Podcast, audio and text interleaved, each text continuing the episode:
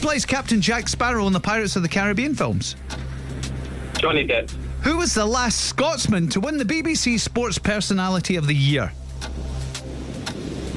Andy Murray. In what town was Fireman Sam set? Pass. What was the name of the horse which won the Grand National at the weekend? Connie Crambler. In which US state is the Grand Canyon? Pass. Arizona. What is the name of the cantilever crane in Clyde Bank? Pass. The fashion brand YSL stands for what? Yves Saint Laurent. What is the name given to the motorways in Germany? Uh, Autobahn. Boy band McFly took their name from which film series? Back to Future. Who's the UK's entry for this year's Eurovision Song Contest? Pass.